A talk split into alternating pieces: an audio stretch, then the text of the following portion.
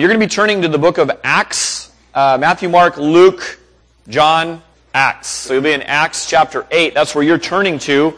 While you're turning there, I'm going to read the Great Commission. It's at the end of Matthew 28, probably a familiar passage to you, but it sets up some of where we're going. We've been in an apologetic series. Apologetics simply means not apologizing for our faith, but rather defending our faith, giving a, a defense of the Christian faith. And for several weeks in a row now, we've been giving a lot of content. And I hope that in community groups, you've been able to digest that. I hope in family devotions, quiet times, personal devotions, uh, personal follow-up study, you've been able to digest some of this. And I know Sunday morning can be a little bit like a fire hose, trying to get a drink out of a fire hose, kind of, a, of an idea, tons of content coming toward you. What I thought I'd do this morning is this. With a little bit of a shorter sermon time because of communion week, we're going to take and and offers some practical tips on how to share this. The whole idea behind Grow to Go is that we would grow in these, these matters, not just to puff up our own knowledge base um, and not give it away, but rather that we would go and share the message of the gospel, and we're going to talk about that. Matthew chapter 28 are kind of Jesus' marching orders to his disciples, and here's what it says. It says, All authority in heaven and on earth has been given to me. Go therefore and make disciples of all nations, baptizing them in the name of the Father and of the Son and of the Holy Spirit, teaching them to observe all that I have commanded you. And behold, I am with you always to the end of the age. It's called the Great Commission. It's probably familiar to many of you, if not most of you. And around here, we have a play button. Many times a day, perhaps. For me, it's pretty constant. I am hitting a little triangle, and that little triangle means go. It means something's going to happen. It's taking it off of pause and it's putting it into motion. We've taken that play button and used that as a metaphor around here of what it is to be a disciple. And you can see at the three points these three kinds of things worship, community, and share. And the word share is a word we're going to kind of focus on this morning. And it kind of, it, it involves some different ideas. A big part of making disciples is that sharing is going on. Think back to, if you're a follower of Jesus Christ, think back to a person who what? Shared with you about Jesus, right? You're a Christian sitting in a church today because someone shared a message with you. It's also a part of being a disciple. And one of the things that you can do with your own life is to say, Am I a person who shares? Am I a person who shares? Do you know that's a mark of a, of a Jesus follower? It really is. It's a life of giving, it's a life of sharing. What do we share? We share time, we share talent, we share our money, we share a message, the gospel. We really share our very lives. Let it be said of us that if one of us leaves here, we could walk away saying, Man, I've, I've shared my very life with you. And, and not just written a check, not just given some time out of religious duty. When you share the message in Christianity, we often use the term evangelism. And we're going to talk about that a little bit. There's some confusion surrounding the word evangelism.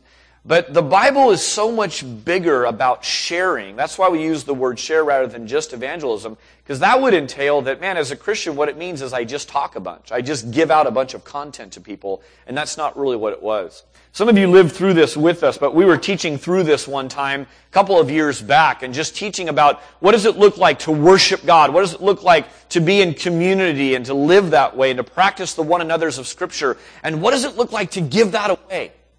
It's not just me and God and me and God's people. It's a constant message to go. Thus the play button. And one of the ways that we taught this was on a specific Sunday, we talked about this, we introduced this idea of the talent show. At a talent show, what happens? People get up and they express their talent, right? Some have a lot of talent. Some not so much. But you know what? Talent show is about the fact that, hey, everyone's got something, bring it, and, and let's see it. And so people walked into this building on that Sunday morning, and taped underneath their chair was a certain amount of cash. Some people were given a small amount. I think maybe $5 was the smallest amount. Don't look for your, don't look under your chair. It's over. This was like two years ago, and I've checked. No, I'm kidding. Um, and, and some were given a rather large amount of money. Now, what a reverse idea, first of all, to walk into church and instead of being asked for money, you're given money, right? There's a, there's kind of a flip to that whole thing. But here was the message behind it. Catch this. This is the real point of it. The message behind it was this. You walked into this building, you weren't expecting to receive $25 in an envelope. Now, the purpose of you being given that $25, it's being entrusted to you to go bless your neighborhood for Jesus Christ's sake. And some of you came back with some incredibly creative ways about taking your money and even making it bigger, uh, taking your money and divvying it up. And it was a responsibility, wasn't it? You felt the responsibility to say, man, I've been given this. Now guess what?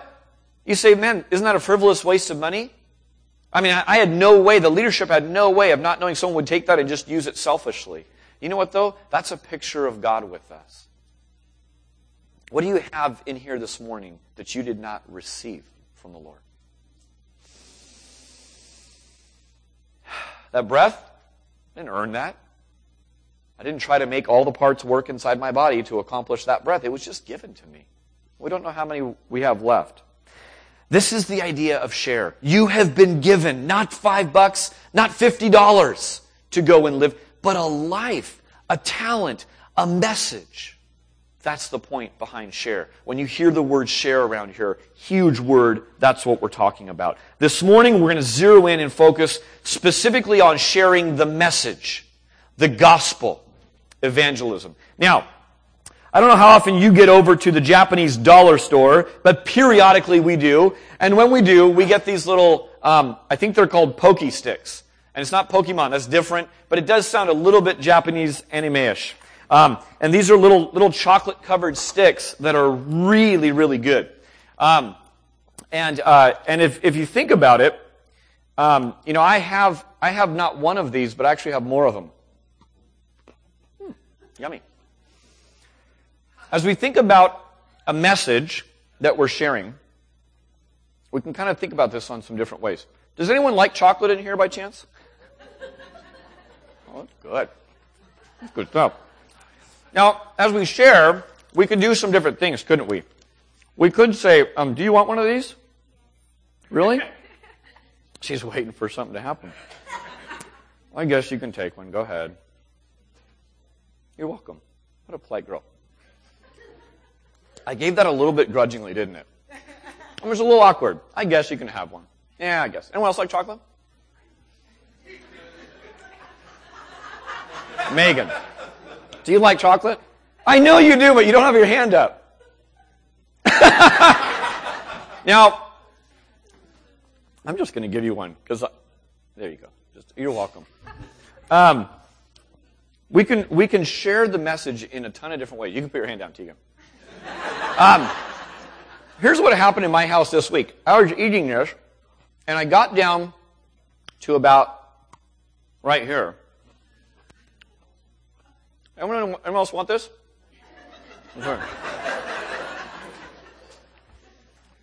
Since my lips are on it, I'll pass it to Bled. He can, he can take it.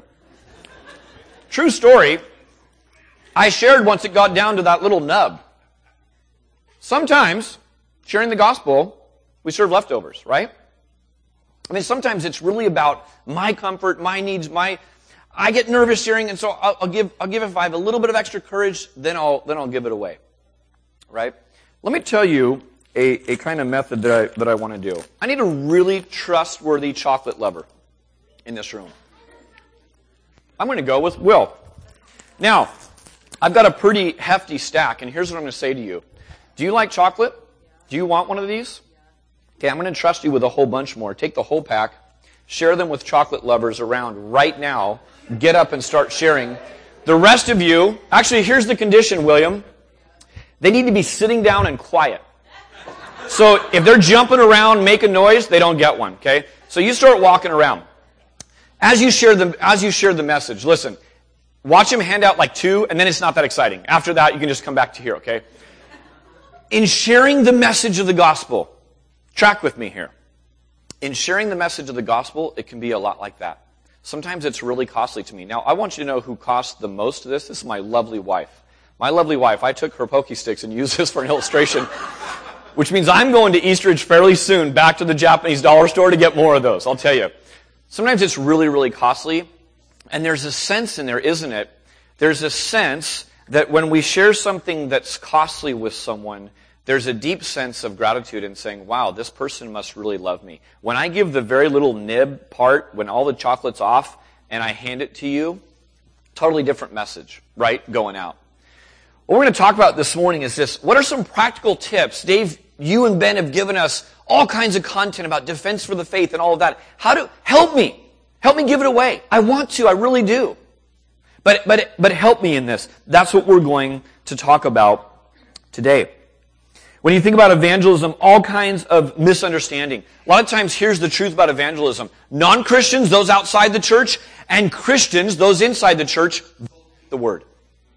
They both get nervous when they hear the word. They don't like messages on it. I was hearing from a friend of mine yesterday. We were hanging out, and he told me, passed on what his dad said whenever someone came to the door with a Bible. He let words fly that you don't hear in church so often, and that's a good thing. Basically, he was not thrilled with evangelism, right? Some of you have grown up in those same homes. Maybe some of you have experienced that. Maybe some of you are in that same mode today. The thing is with Christians, Christians often hear the word evangelism and immediately shrink back and, and, and feel kind of in the pit of their stomach this, this gnawing sense that that's supposed to be me, but I don't do it. A sense of guilt or shame that, that I'm, I don't know how to do it or I'm not doing it well. I hope this morning, here's my, here's my prayer for this morning. My, my prayer for this morning is this. I, I hope to build you up. I hope to lift you up. I hope that you're able to grab onto something that's said this morning and that you can take that and say, God, thank you. That's a gift to me. That's a gift to be able to have that and now go and move about freely as I think about sharing my faith. When we talk about evangelism, I'm just going to look very quickly at who, how, and what. Who should share? Some think this. Oh, that's a cool slide, but not meant to be in there. Who should share? Um, some think that this is relegated to the paid professionals. Dave, that's your job. That's why we pay you, is to go get out there and share the message. Not a biblical picture. Right? And so that's a man-made idea, and that's ineffective. And that's not biblical. Let me show you from the early church how this is not biblical. Now, should the leaders be sharing? Absolutely. Speed of the leader, speed of the team. I believe that firmly. Should my lifestyle, should Ben's lifestyle, should the elders and your community group leaders, should they be modeling what we're talking about in here? Absolutely. We're going to talk more about that momentarily. So it doesn't mean leaders are off the hook by any stretch, but what it does mean is it's a sick, unhealthy body and an atrophied body that isn't getting used if, if a very tiny percentage of people are engaged in sharing. Look at Acts chapter 8. You're all there. I'm still back in Matthew. Hang on a sec. In Acts chapter 8, I'll set it up for you. A guy by the name of Stephen was just murdered for being a Christian. You know he was murdered for was speaking the truth in love. And like Jesus, instead of hurling curses at those who were killing him, which is what all of our flesh would want to do, he's hurling blessings on them. Who's that remind you of? Jesus. What's he, what's he doing? He's living the normal Christian life. He's mimicking his Lord. So here he is in his death, at his greatest point of physical need on this planet, and in the last few moments he has, hurling blessing on his enemies. Instead of the opposite. And who's there but Saul? Verse 1 of chapter 8. Follow along. It says this. And Saul, by the way, this is later in chapter 9, he's going to be converted as he meets the risen Jesus Christ. He's going to be renamed Paul, and he's going to write much of the New Testament and be one of the most fervent evangelizers of the gospel message. And Saul approved of his execution. And there arose on that day, listen carefully to what I'm about to read, because I'm going to ask you a question and you need to come up with the answer. And there arose on that day a great persecution against the church in Jerusalem And they were all scattered throughout the regions of Judea and Samaria, except the apostles. Devout men buried Stephen and made great lamentation over him. But Saul was ravaging the church and entering house after house. He dragged off men and women and committed them to prison. Now those who were scattered went about preaching the word. Here's the question. Who is evangelizing during this persecution? Huh? It's, it's the disciples, but it's the non-apostles, right? In essence, catch this, it's everyone but the leaders in this passage. The ones preaching the word are those who were scattered. The apostles were still there. There's, there's a term called the lay people, and it's trying to clarify a lay person versus like a paid pastor, a full-time pastor. And there's been some cultural problem with that because what happens is people begin to delineate and say, well, it's the paid pastor's job to know how to pray and know how to read the Bible really well and study and then give it to us lay people. Well, I want to show you lay evangelism, the laity, the non full-time leaders of the church are preaching the word as they're scattered here. Chapter 8 goes on in verses 5 to 12 and 26 to 40. You could read about Philip. You know what Philip was? He was only a deacon. And I say that meaning he had a position in the, in the church. But, but he's, he's a layperson. He's a minister. The word deacon is, is minister, servant. And here he is preaching the word, evangelizing, spreading the message. Continuing lay evangelism goes on in Acts chapter 11, verses 19 to 21. We see this through the early church. It's not just the leaders. Are the leaders there? Of course they are. You could read their sermons in print. In fact, I'd encourage you to do so. Some great tips, some great sermons on how to preach the word. But here it is, the regular Christians preaching.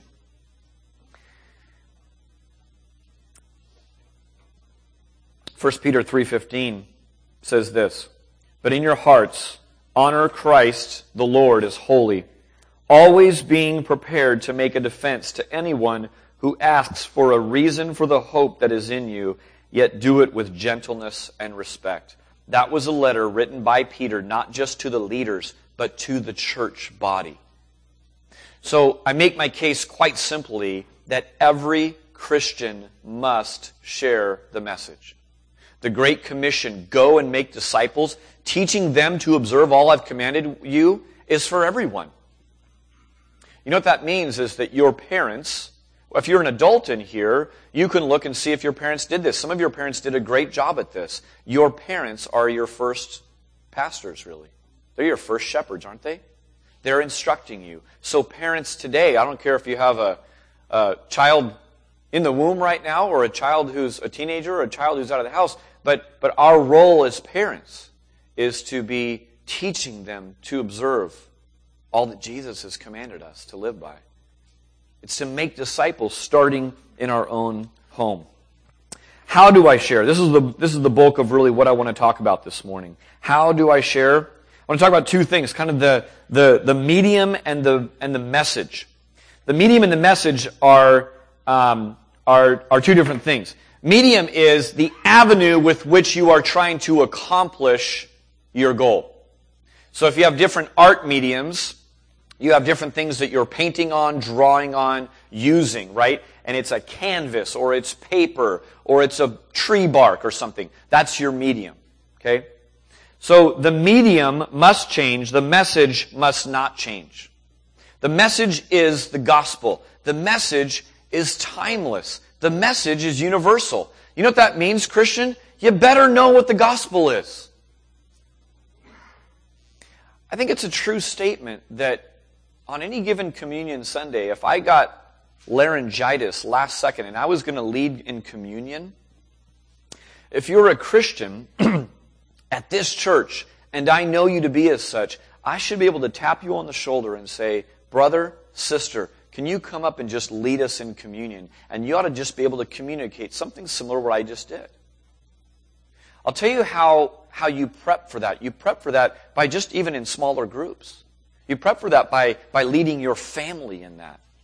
You prep for that by having a, a lunchtime Bible study at, at, at, work in the break room, and, and, and you decide, hey, we're gonna, we're gonna, we got some new Christians here. We're gonna take communion here.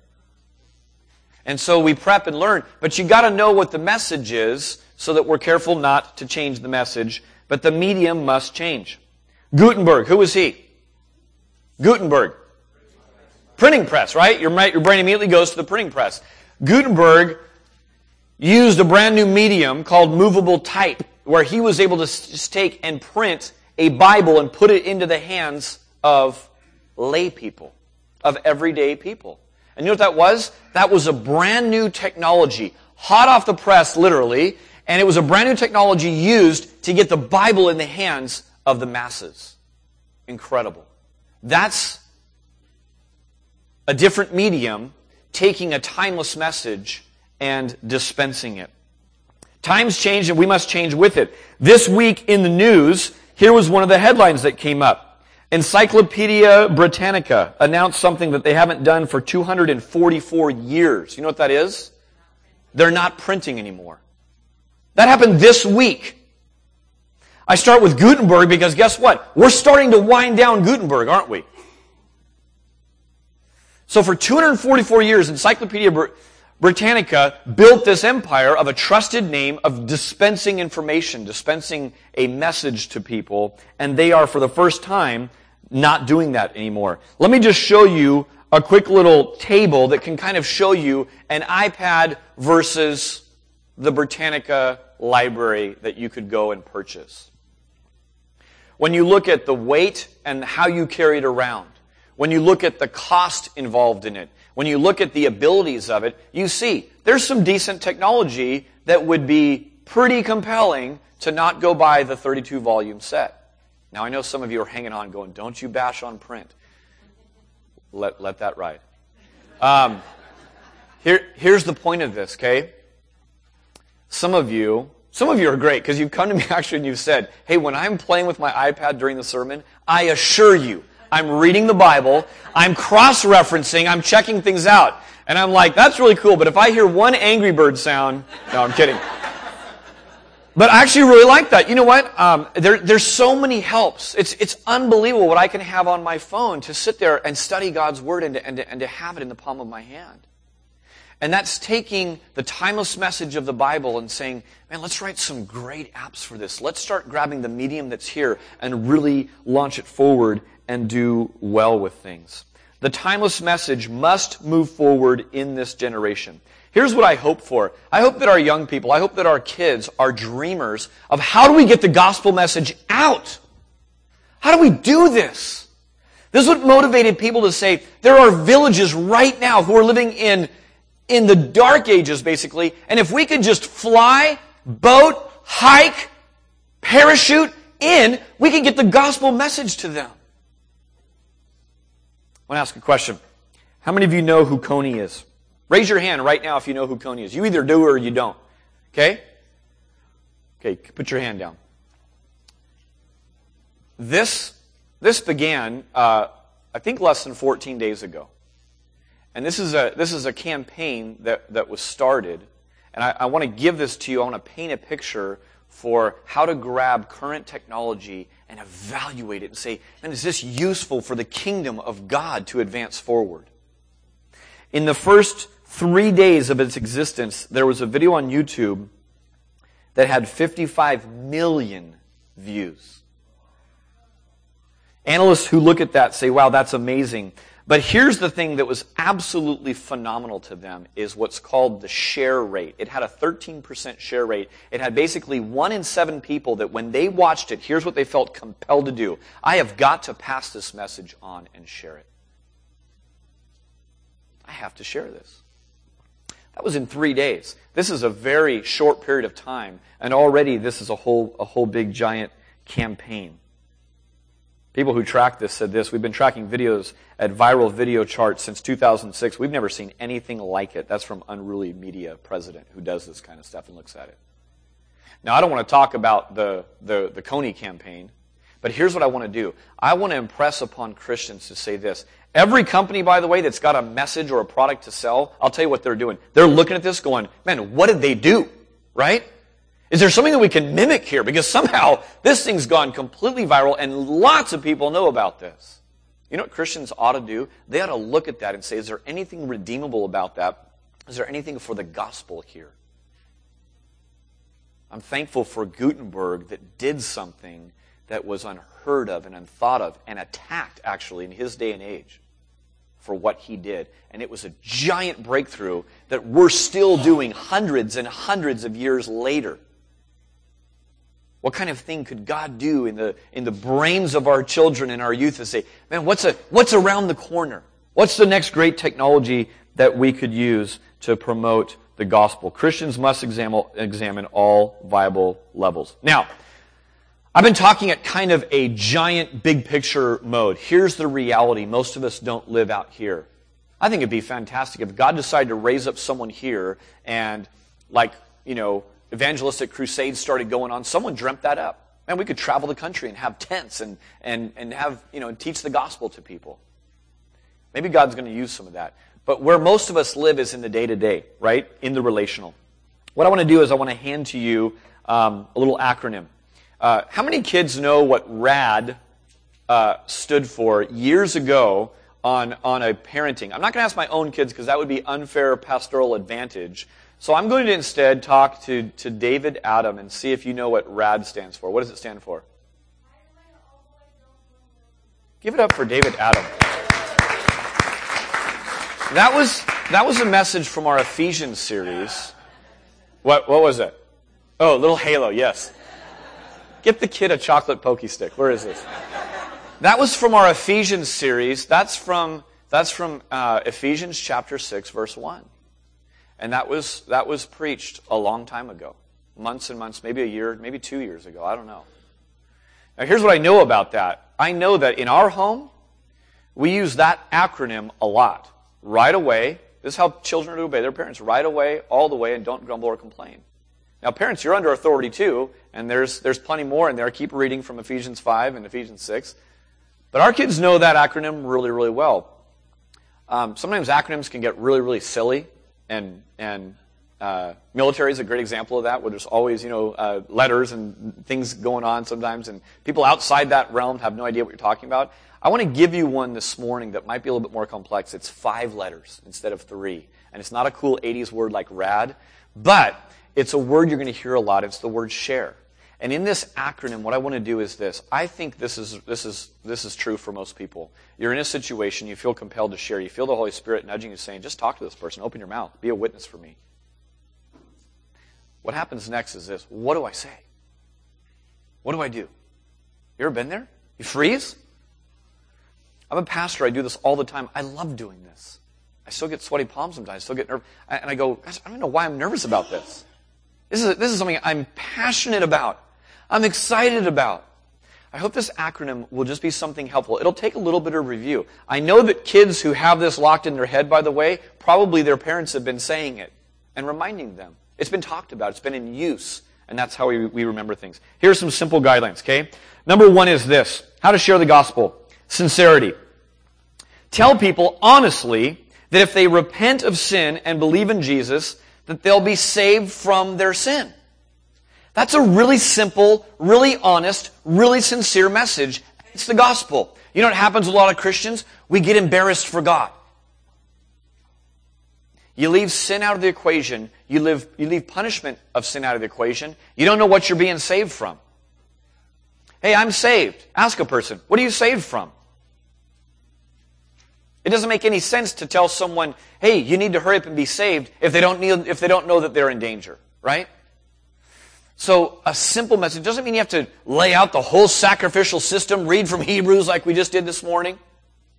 Talking about the blood of goats and all that. That might, you know, you might rethink that a little bit in that first 30 seconds. But here's what I'm saying. Be sincere.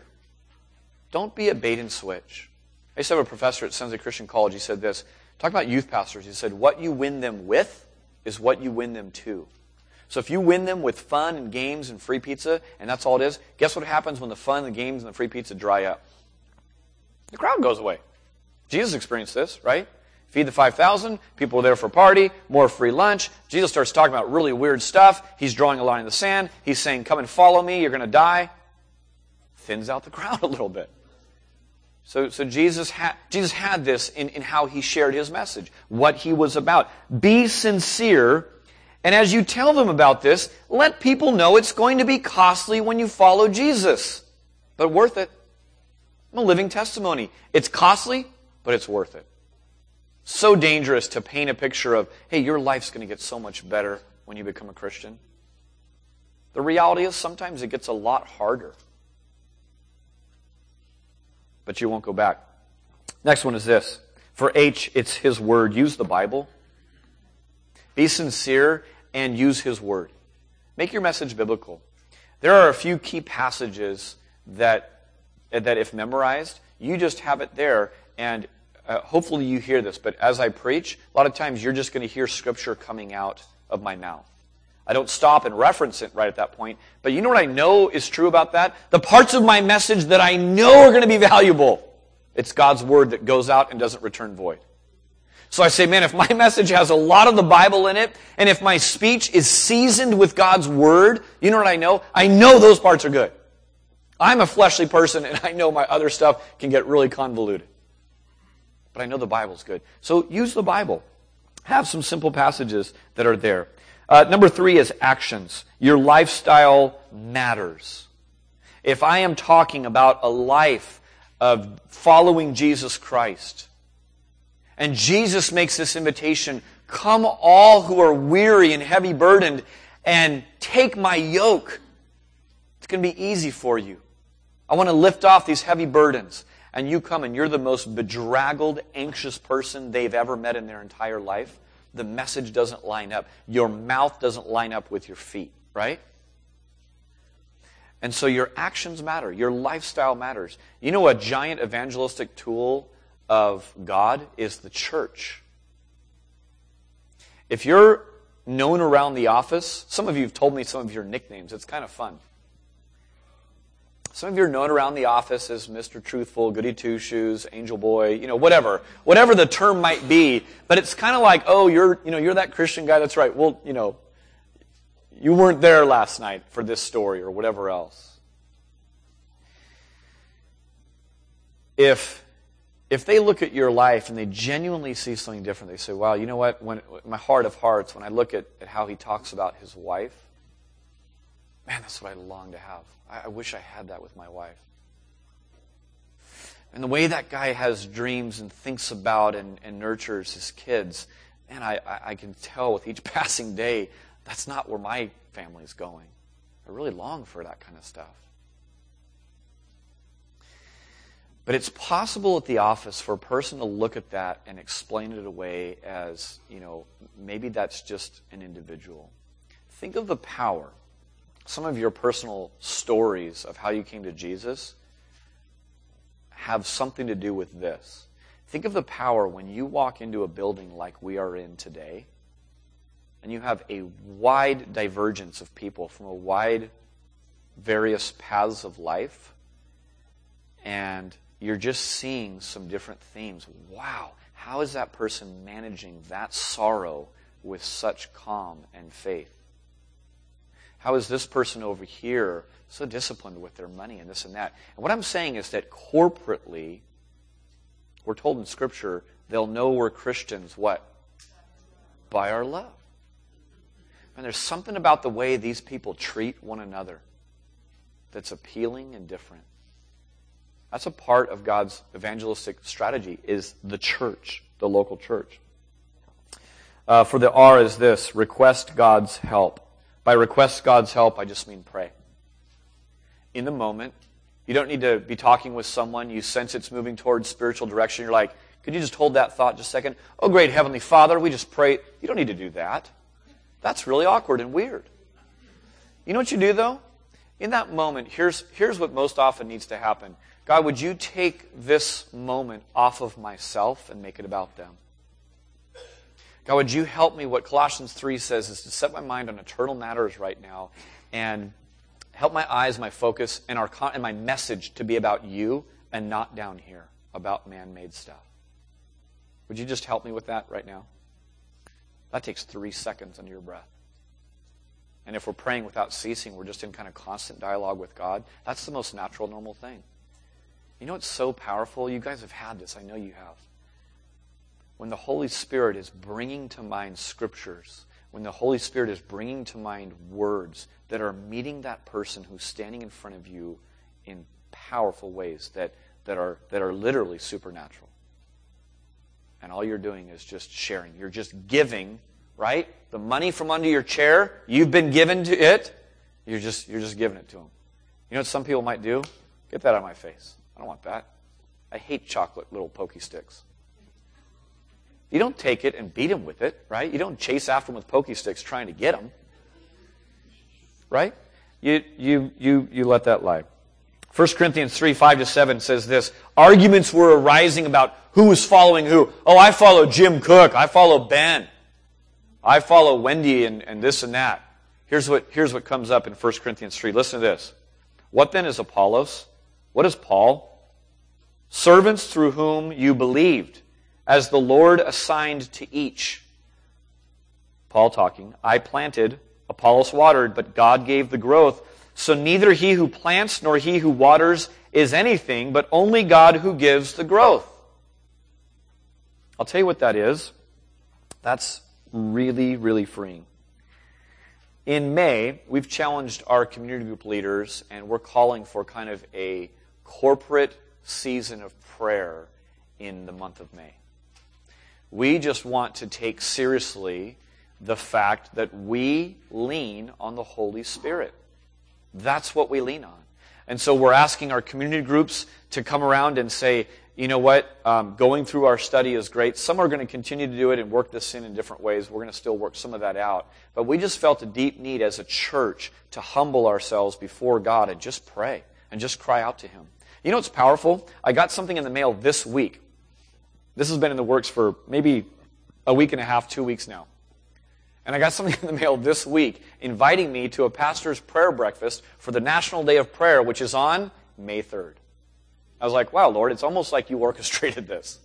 So we're going to see about that. We might tie into some of the National Day of Prayer type stuff.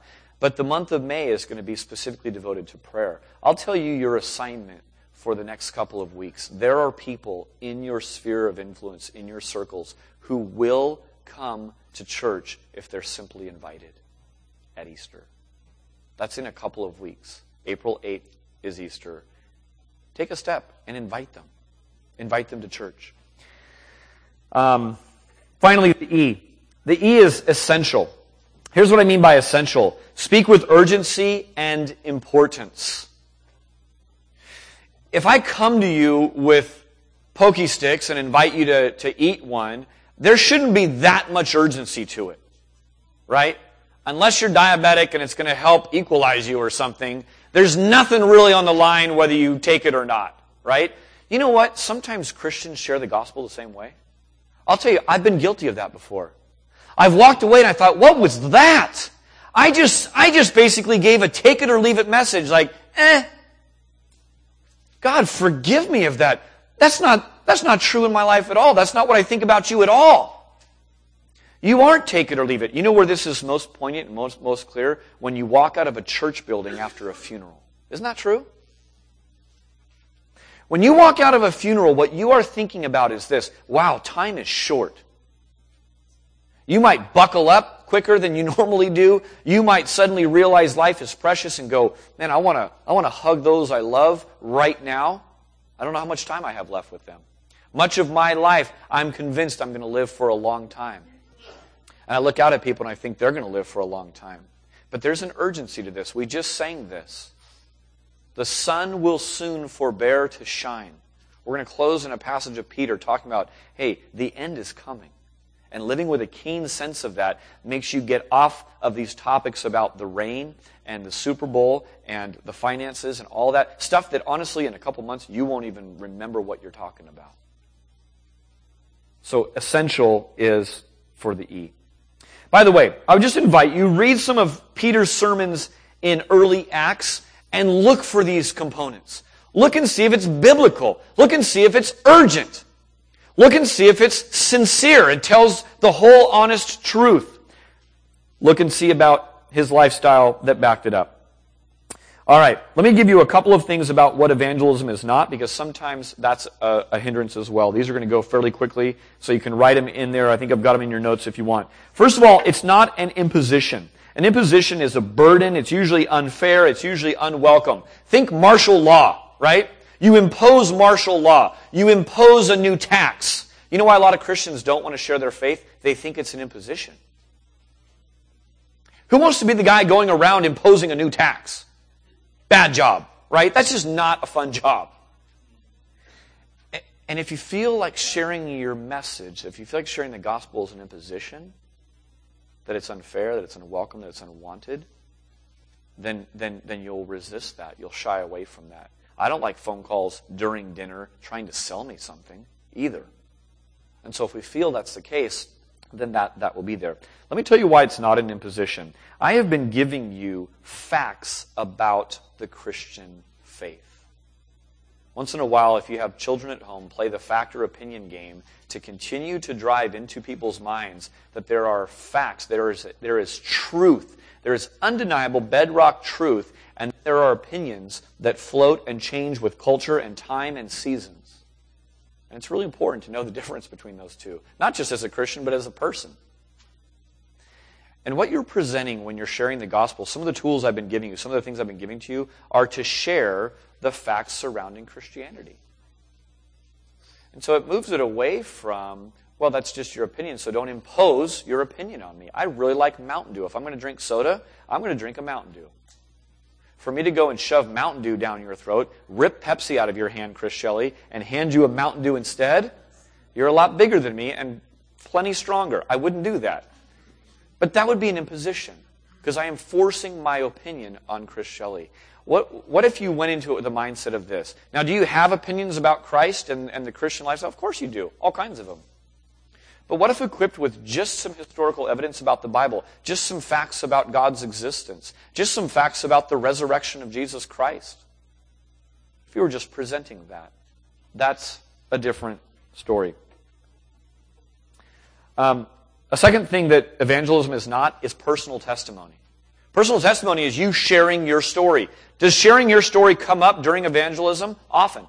Yeah, it does. It's probably part of the conversation, but in an age of, well, that's good for you, personal testimony is not enough. Are you tracking with that?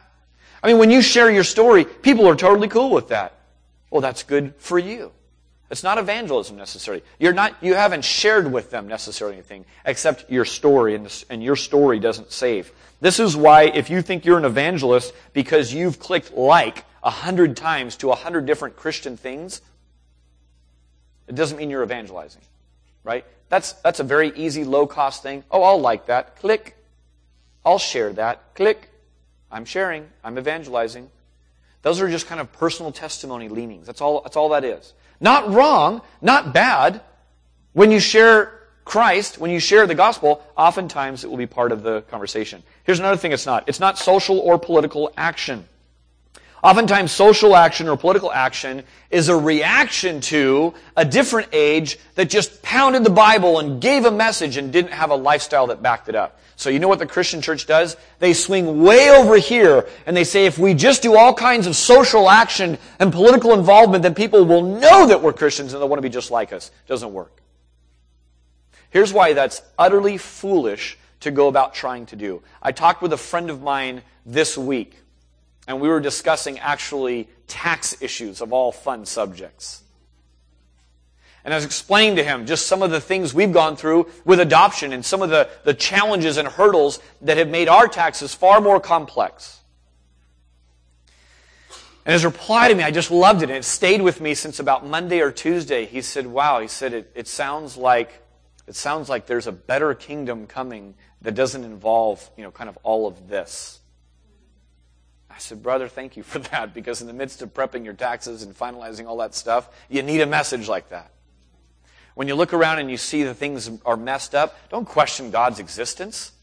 Don't question if God's there or not. By the way, we've established some of that, but you ought to establish that. But, but instead, look at that and realize, wow, we're in a broken kingdom. This is not what we're trying to change. This is all going away, in fact. Now, our social action and political action important? I think vastly so. You ought to be leading the charge in making a difference, not only in our immediate neighborhood, but in your school, in your family, in your community, in our world. Absolutely. But don't, it doesn't pass as the gospel. Romans 1.16 says this, for I'm, con- for I'm not ashamed of the gospel, for it is the power of God for salvation to everyone who believes. What's the power of salvation to everyone who believes? The gospel. It, right? Yeah, that's right. I'm not ashamed of the gospel. That, that's what has the power. Now, is your message enhanced or verified by a lifestyle? We just talked about that. Actions are important. Absolutely. But actions alone don't save. Also in Romans 10, 13, for everyone who calls on the name of the Lord will be saved. That's a great evangelistic message to, to give. But I've sinned, but you don't know where I've been. Hey, everyone who calls on the name of the Lord will be saved. Really? Yes. Believe in the Lord Jesus Christ. Now, catch this. How then will they come? How, how, how then will they call on him in whom they have not believed? And how are they to believe in him of whom they have not heard? And how are they to hear without someone preaching? Do you see how he just keeps tracking it upstream? If the key is calling on the name of the Lord and believing on him, how can they believe in him if they don't know about him? Young, middle aged, older person in the room today. God may have a career change in mind for you soon. I don't know. I'm not saying it's a prophetic word, I'm just saying. Be evaluating what it is. When God puts a heart and you say, why don't those people have their own Bible? My son came to me this week. He said, Dad, I feel sorry for some native people groups who are trapped in a demonic, evil, sacrificial, shedding of blood worship system that involves all kinds of demonic, gross stuff. And I said, you know what? Um, there's a buddy of mine. I just read an update email of, of his. He's from our city. He lives in Mali, Africa. You know I saw pictures of? I was planning for my eight year old's birthday party. I saw a picture in a dirt mud hut of him cutting cake at a birthday party out in the, out in the uncomfortableness of Mali, Africa. You know what else I saw is his fairly newborn baby getting a shot for, for medical reasons. You know where they were? Outside on two little plastic chairs with dirt all around and the, I mean, it looked like a movie set, an little African hut behind. And I said to him, You know why he's out there with his family? It's because he felt the same way, and God, and he's obeying the call of that and he's preaching the word to them. You know what he is? He's a regular, everyday Joe Christian obeying the call to go and make disciples. And he believes it. So it harkens us to pray for them, to support them, and to mimic that right here where we are. It's not social or political action. Number four is this it's not apologetics. can I say that in the middle of an apologetics series? Of course I can. Apologetics is a defense. It's part of the conversation. If your conversations when you share Christ with people are, I just can't believe in miracles, you better figure out how to extend the conversation from that. I just can't believe that God created. I just can't believe in a virgin birth. I just can't believe in the resurrection. So apologetics is coming along and saying, let's Let's answer those. Let's, let's look at those and investigate those. But that in and of itself doesn't save. What if you lead someone to believe in, a, in a, that a virgin birth historically happened? Pocky stick, right? I mean, they could walk away and go, thanks. You know, kind of munch on and go, wow, that was pretty fascinating, actually. Um, but it doesn't change the life and heart. Uh, we, we talked about three by five cards. Remember the three by five cards with, with the Bible? People constantly can keep coming and bringing more 3 by 5 cards. Answering people's 3 by 5 cards over and over and over, it might point them to the restaurant, right? But it's not offering them the, the, the free meal that's to that's gonna keep them alive, that's to give them life. So, so answer those questions. I think those are great things. We're, we're supposed to have a reason for the hope that's within us. But lead them to Jesus. Finally, is this results aren't evangelism. Don't confuse your role as a faithful witness in the whole process. Here's what happens for me I go into um, a, a, setting where I'm, I'm, to, I'm to witness to that person, give testimony about Jesus Christ. Think of a courtroom.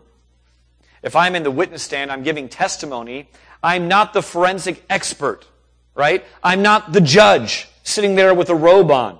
I'm not a lawyer. I'm not a witness. I'm not a court reporter. I'm, I'm this one role. You ever tried to play all roles in a conversation about Christ? I have. It's exhausting, and I'm terrible at it. And totally destructive in the process. You're called to be a faithful witness. You know what's so freeing about this? The results are up to God. Now, you ought to examine your results. You really should.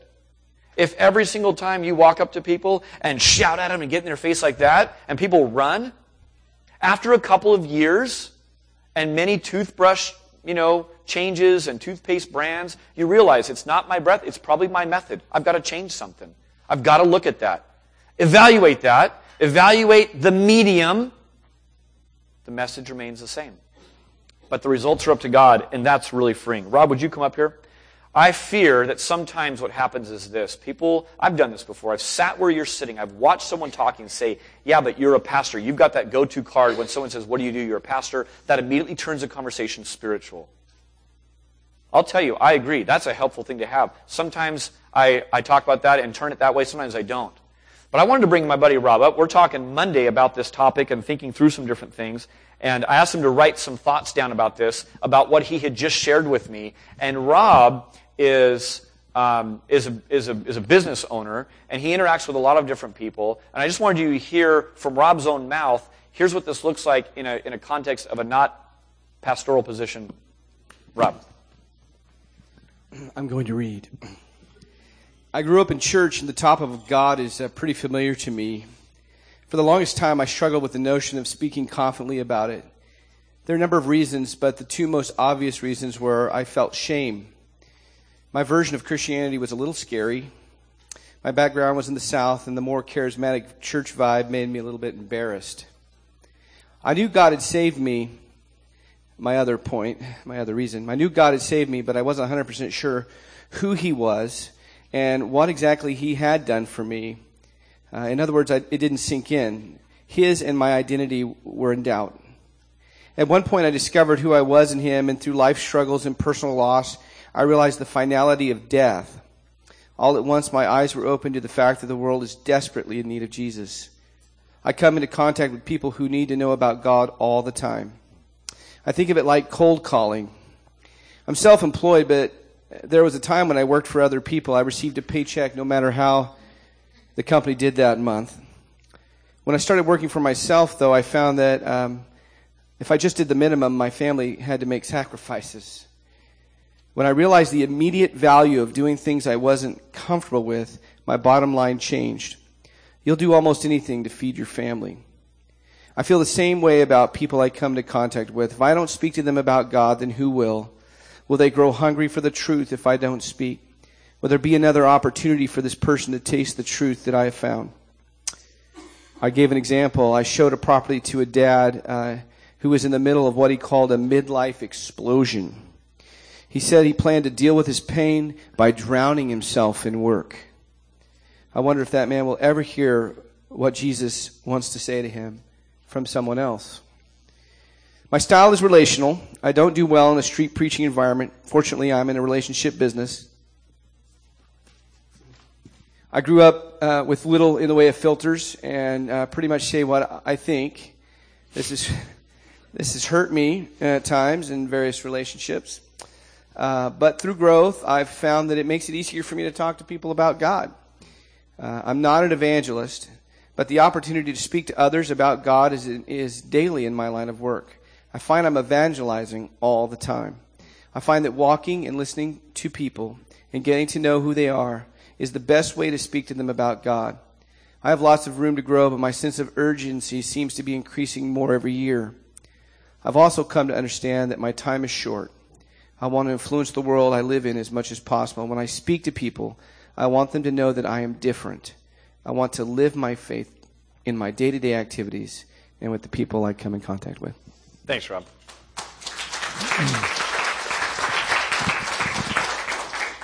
if we were more African in our services, we'd be going for three or four hours, and we could just hear testimony after testimony like that. And, and what it does is this: it's not to, it's not to highlight Rob.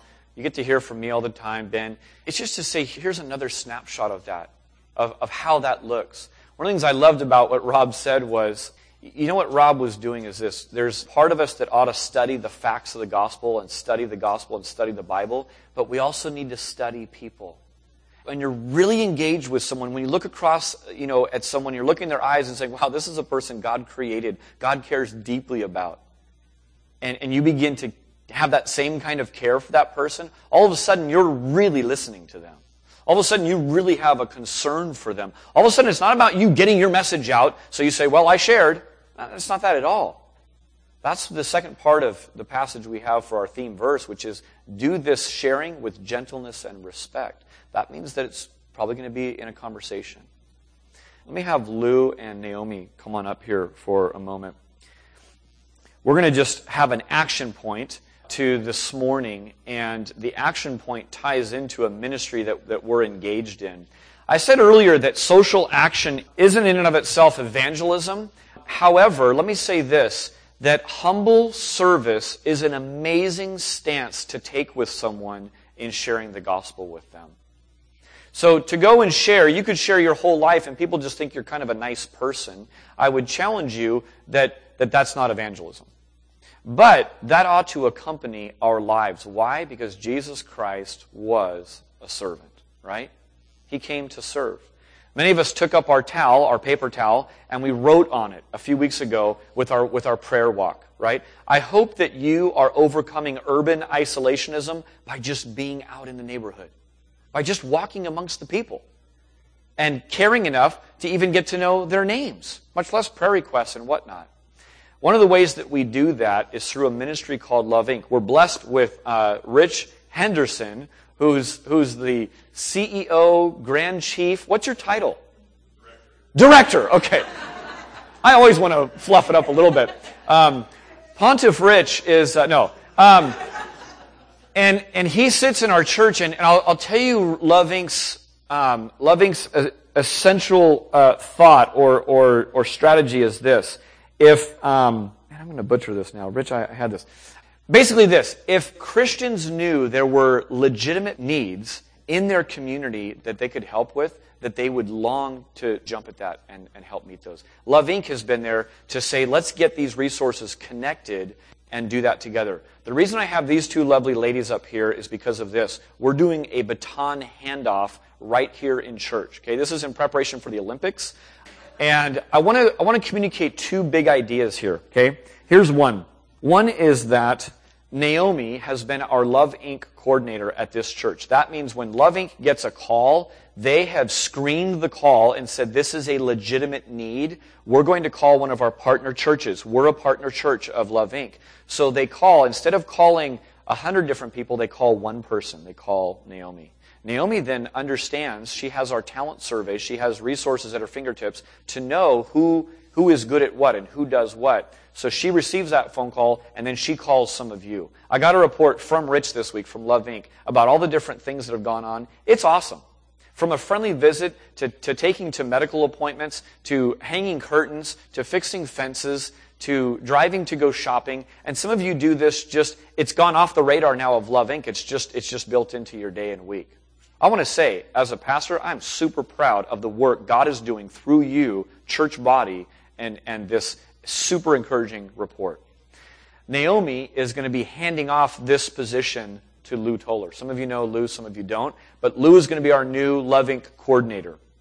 I'm bringing the, both of them up here to say, one, thank you, Naomi, for a job well done and for stepping it up. This is proof positive that you can leave a church ministry without making the news and without leaving the church, okay? Some people don't want to sign up for a position because they're like, last time I did that, they left me there for 22 years. She's handing the baton off because she's reevaluated and she's going to be plugging into some other uh, things going on. Lou, I want you to give it up for Lou Toller as well. Um, we, we needed a new face and a new voice uh, for Love Inc. Coordinator, and she willingly stepped in and, and did that. So, ladies, thank you very much. And you'll be hearing from Lou soon, I'm sure. So, thank you. As the band makes their way up, I want to call the band up. Um, I need our ushers to pass out um, talent surveys. Um, let me tell you this. Once about every, it's probably been every year and a half we've done this. Uh, we, we, we just invite our people to write down different talents they may have. And here's my precursor to this. If you have ever filled out a talent survey at Neighborhood Bible Church, here's what we do with this, okay? Those are being shredded. All right? They're gone. What we want is we want willing servants with this so that when Lou calls you, you have re-upped today and said, yes, I do want to serve. Yes, I do have a big van that I can pick people up from the airport at. Yes, I do. I am pretty handy and I've got a drill and I like to help people who can't help themselves in that area. So today, as we're closing, this is not me grabbing your arm, twisting it up behind you and saying, you better serve. Okay? This is you as an act of worship to say, Oh, I'd love to give my gifts willingly and share my talent as a means of being a faithful and obedient servant of Jesus Christ. A few pointers on the back table. You're not going to get handed this, but on the back table is a list of about 20 things that make a volunteer at Love Inc. successful. And here are a few of the things in case you're wondering and worried about it and don't want to turn this in quite yet. One is this Love Inc. volunteers are instructed not to hand out any money. This won't cost you, as you go serve, anything but gas and time and emotional investment in the sense of befriending them. Secondly, they are the ones seeking out the help through Love Inc. So if they, if you show up to the door and you're there to mow the front and back lawn and they have a list of 25 extra things around the house, what do you do with that? You say, thank you very much. This is the need that I came to meet. This has all been very well thought out. There are dozens of people in this room who have gone and done these things.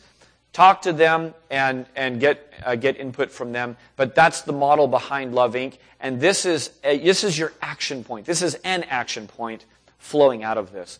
Uh, what to do with this paper. If you fill it out and you're ready to turn it in today, before you leave, would you please come after the service is over and just put it on the stage? Just come and lay it up here. That way we'll know. If you want to hang on to that, think about it some more, bring it back in the next couple weeks, do that anytime during the week. That would be fantastic. Let me pray, and then we'll close in some song. First Peter 4 7 says this The end of the world is coming soon. Therefore, be earnest and disciplined in your prayers. Most important of all, continue to show deep love for each other, for love covers a multitude of sins. Cheerfully share your home with those who need a meal or a place to stay. God has given gifts to each of you from his great variety of spiritual gifts. Manage them well so that God's generosity can flow through you. Are you called to be a speaker? Then speak as though God himself were speaking through you. Are you called to help others? Do it with all your strength and energy that God supplies. Then God will be given glory in everything through Jesus Christ. All glory and power belong to Him forever and ever. Amen. God, we need you in every ounce of this instruction that we were just given. We thank you for the privilege that it is to be in your family. We thank you, God, that we get to mimic a generous, loving, sharing God. God, I feel empowered this morning that you long for your message to get out. I pray that my friends in this room would feel empowered that as we share, as we faithfully are witnesses to the gospel of Jesus Christ, that we be convinced and know that you want to get that message out. You want to empower us in that. Would you take us in our at times stumbling steps and walk with us and teach us and instruct us as we go, as we share our faith with others. We love you and we thank you, God, for those faithful men, faithful women who shared with us in the first place so that we could understand and know the good news. In Jesus' name we pray. Amen.